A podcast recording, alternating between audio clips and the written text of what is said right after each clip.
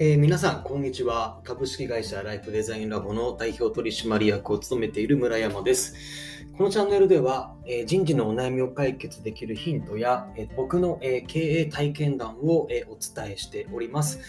え最後までお付き合いください。えーと本日もですね、えーと、採用ブランディングに関することをお伝えしていきたいなと思ってます。6月1日、もう来週ですね、6月1日にですね、千葉県の、えー、と、こちらも情報が解禁してるから、まあ、詳しく言ってもいいんですけどね、えー、とね、千葉県の商工会議所で、えっ、とですね、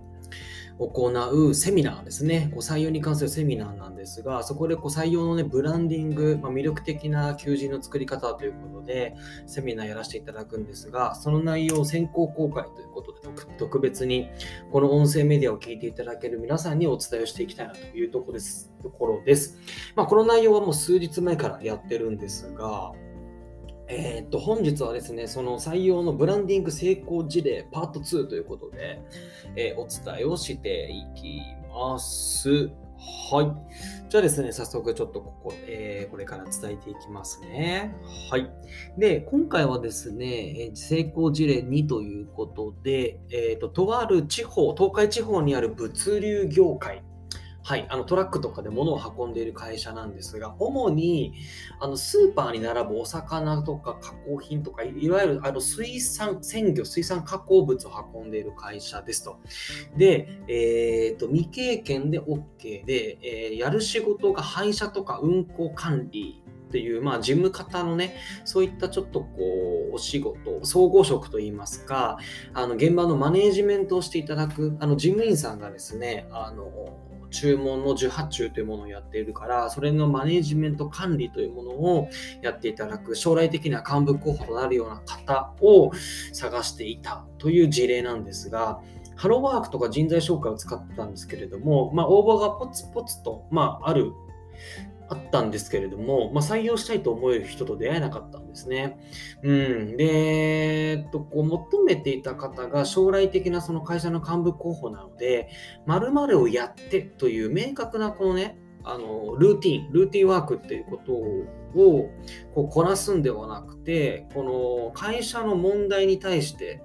何かこう自分で試行錯誤をして解決をしていくっていうことを将来的に求められる、まあ、幹部候補、マネージャー候補という形なんですけれども、で例えば2024年問題というのがありまして、まあ、ドライバーさんのね、労働時間が制限される中で、どうやってこの今の、ね、運行状況、仕事を、えーさばいていくか、あとそれを人を巻き込みながら、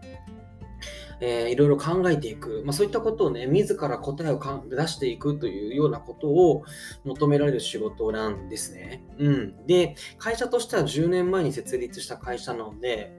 会社でしたので、ちょっとこうね、あの、古い体質とかではなないですし、なんかこれからいろんな物事を決めていくということで、まあ、ベンチャー企業のような会社だったんですよね。で、いろいろ私がこう話を伺っていく中で、まあ、こんなようなことはどうかということで、ちょっとご提案させていただいて採用されたんですが、えっ、と、運送業って聞くと、ちょっと古い体質とか、なんか荒い人が、ちょっとこういるんではないかという、まあ、そんなね、イメージを持たれるんではないかという仮説のもと、まあ、応募が少なかったのかもしれないと。まあ、いうことです。で、実際はそのイメージちょっと真逆なんですよね。うん。なんで、私がご提案したのは、運送かけるベンチャーという、そういう見せ方。うん、切り口なんですよね。で、えっと、ベンチャーって、まあ、意味がすごくこう抽象的ではあるんですけど、なんかこう、悪いイメージってあんまりないじゃないですか。ベンチャー企業ってこれからこう物事を作っていくなんか勢いがあるとか、まあ、そんな印象があると思うんですが、そういったことをちょっとこの運送に掛け合わせるということで見せ方、イメージというものをちょっと変えてもらいたいなという作戦です。で、実際の求人票の文章を一部ご紹介あの読み上げていきますね。はい、で運送会社の配車管理業務ということで、ゆくゆくは会社の経営マネジメントにも参画可能ですよということです。で会社の司令塔として、えーと、会社の中心的役割役割を担えるやりがいのある仕事ですで。成長フェーズの会社で挑戦したい方をお待ちしています。はい。で、えーと、こんな信念を持ってますと、お客様の要望に応えられるようきめ細やかな対を心がけていて、現在業績好調のため、今後さらなる事業拡大を図っていると、お客様の要望に応え続けていきたいということです。で、えっ、と、っていうのは、まあ、この一文なんですが、やはりここででもですね、その運送にベンチャーという言葉を付け合わせることによってのちょっとイメージを変えていくいいイメージにこう伝えていくということと我々としてどんな信念を持って仕事を持ってるかというようなことを、えっとまあ、ちょっと細かい説明は割愛するんですがこんな思いでやってますよということをより具体的に書いていく、はい。まあ、そんなようなことを書いていきました。で結果としてですねこれまでの応募数ですね。あの応募数を、えー、超えてですね、2週間ぐらいで10応募ぐらいあったんですかね。はい。で、その中から内定したいと思えた方が2人いて、で、まあ入社して活躍していると。いうところで、こういったようにやっぱ見せ方を変えるということで応募数を増やしたりとか、求める人物像とも合いやすくなる。うん、で実際、その特徴、差別化を表現するにも非常にあの重要ということで、まあ、そんなブランディング成功事例でしたということです。はい。で、えー、っとですね、まあそういったこう事例なんですが、じゃ実際にこの、じゃ皆さんの会社においてこのブランディング、この魅力を、会社の魅力をどうやって見つけるかというところも、ちょっとこの後、えー、とお伝えするんですが、まあ、採用ブランディングってこうネットでね、検索していただくと、いろんなやり方出てきます。あのマーケティングの観点とか、御社のこう業界内で、ね、と会社の業界内での立ち位置とか、あと採用ターゲット、採用するその人物像など、そういったこう観点からブランディングを設計していくやり方もあるんですけど、まあ、結構大変じゃないですか。うん、で、これまで僕がお伝えした、えっと、この事例っていうのは、特にそういった理論に基づいてやってるわけではないんですよね。まあ、つまり言い換えるなら、これから話すことは、まあ、僕に僕の完全オリジナルのこのの、えーとノウハウとなってます。で、これ多分おそらく聞いていただいて皆さんも忙しいと思いますし、なるべくこう簡略化して、まずは簡単にできるようなことを僕はお勧めしたいなと思ってます。で、そういったこの積み重ねによってブランディングができるというそういった考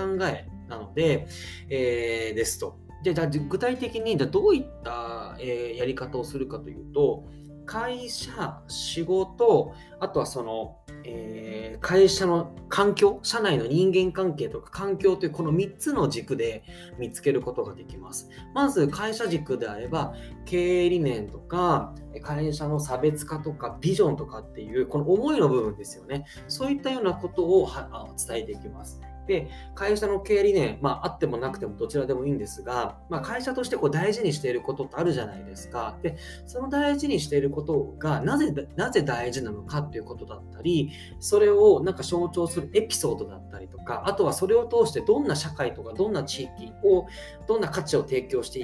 いきたいかというものが少なからず会社に社にはあると思うんですよね。なので、その思いの言う部分というところをまず、え伝えが会社のこの魅力づけということです。で、2つ目のこの仕事軸なんですけれども、三方よしの精神にのっとって魅力を見つけていくのがいいと思ってます。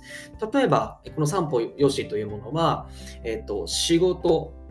えっと、世間よし、お客様よし、で、働くこ自分よしっていうこの3方なんですけれども、えっ、ー、と、この仕事が社会やお客さんや自分社員にとってどんないいことがあるのかという、どんなメリットがあるのかなということを、えっ、ー、と、伝えていきます。例えば、えっ、ー、と、建設業とかであれば、まあこれと CM とかにもなってますけれども、まず社会にとっては、これが地図に残る仕事だったりとか、あとは社会、あの建物がこうできることによっての街づくりとか街の活気というところもそうですよね。で、あとお客さんからすると、この建物を建てたということは、そこでこうテナントがで、あの、え、ー、と、人が住んだりとか、なんかテナント募集して、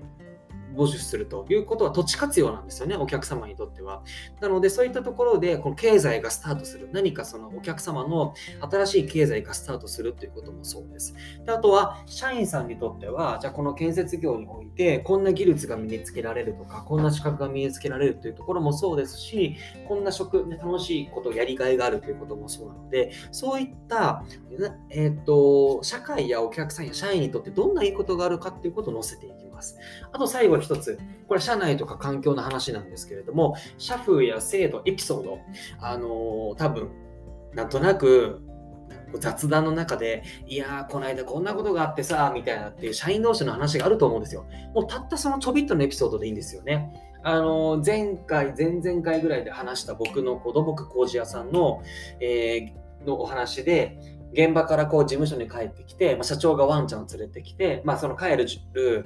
までの10分ぐらいの間で、こうなんか団らんしているみたいな。で、ワンちゃんとかもいて、すごく雰囲気のいいこう団らん。だから現場でちょっとミスが起きちゃったとしても、まあ、その団らんがあることによって、まあなんかこう、その一その日一日、まあいい雰囲気で終えることができるっていう、まあそんなその社内のエピソードなんですけど、まさまさしくちょっとしたそういったことでいいんですよね。なんで、思いやエピソードっていうものがすごく重要。まあ、言い換えるならリアルですよね。リアル、現実的な話、リアルというところを伝えていくっていうところです。はい。ぜひやってみてください。この仕事、あ会社、仕事、えー、社内の環境というこの3つの観点で魅力づけができるという、そういった具体的な内容です。本当はね、あのーこ面と向かっていろいろこうワークシートとか使ってお伝えしたいなと思うんですけれども、まあ、ちょっとこれがね、音声メディアメディアでの限界だと思うので、ぜひ、えー、もしご質問あれば概要欄に概要欄に、えーと、私の会社のホームページがありますので、ぜひ